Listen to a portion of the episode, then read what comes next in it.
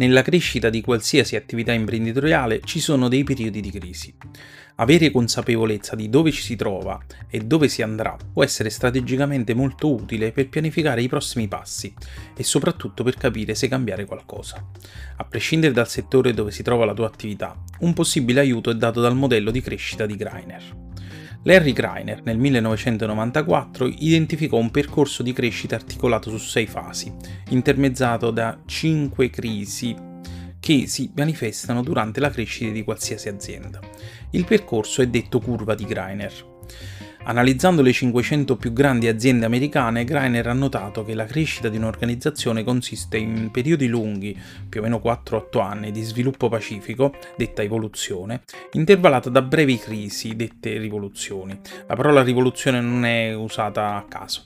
Durante la crisi l'imprenditore deve rielaborare nuove pratiche organizzative che diventeranno la base, la base per la gestione del successivo periodo di crescita evolutivo. Il ritmo di questo percorso di crescita è caratteristico di ogni settore ed in particolare i fattori che lo influenzano sono l'età dell'organizzazione, la dimensione, il tasso di crescita di quello specifico settore. Vediamo nel dettaglio. Prendiamo un grafico cartesiano con ascisse ordinate in cui l'asse orizzontale è il tempo e l'asse verticale è la dimensione dell'azienda. Il primo stadio di crescita è quello attraverso la creatività, dove i fondatori costruiscono l'organizzazione che inizialmente è piccola. Le persone indossano molti cappelli, cioè svolgono molte mansioni diverse tra di loro, e la comunicazione spontanea e informale. Questa è la fase 1, detta della creatività. Tutti fanno tutto e sanno anche tutto. Ci sono molte discussioni e informazioni reciproche, però appena c'è una discreta crescita si instaura un sovraccarico di persone coinvolte. E questo porta alla prima crisi, detta di leadership, dove c'è necessità di una rivoluzione con una gestione più professionale. Una volta superata attraverso l'assunzione di supervisori che gestiscono le funzioni chiave, l'organizzazione continuerà a crescere sviluppando nuovi prodotti o servizi. Però il controllo dell'esecuzione è ancora centralizzato. Questa è la fase 2 della crescita attraverso la direzione.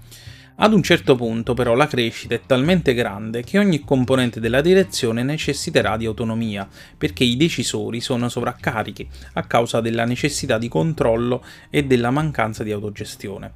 C'è una crisi relativa all'autonomia.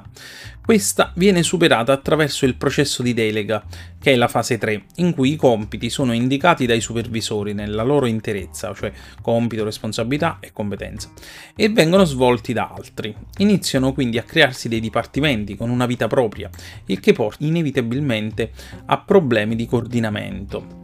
In questa fase l'ufficio dell'azienda è tipicamente composto da circa 15-20 persone. I manager di medio livello potrebbero non avere competenze chiave completamente sviluppate per prendere le redini in modo efficace ed alcuni potrebbero caratterialmente non essere in grado di delegare. Si crea quindi una crisi incentrata sul controllo.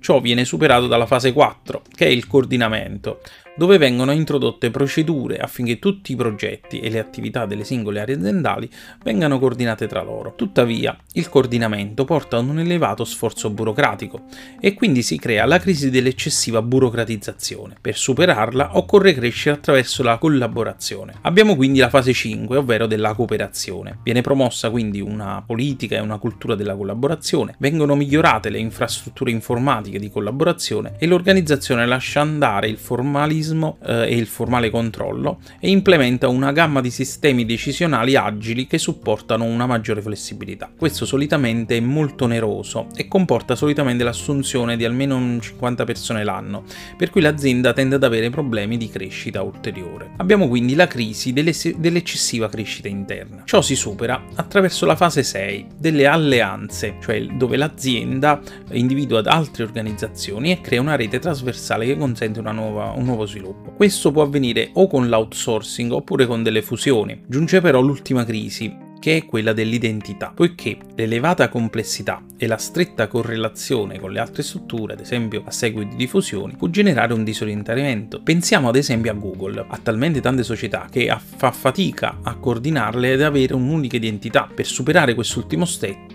l'organizzazione deve rifocalizzarsi sulla sua missione e visione strategica. Tramite il modello di Greiner puoi sapere dove si trova la tua azienda e dove probabilmente andrai.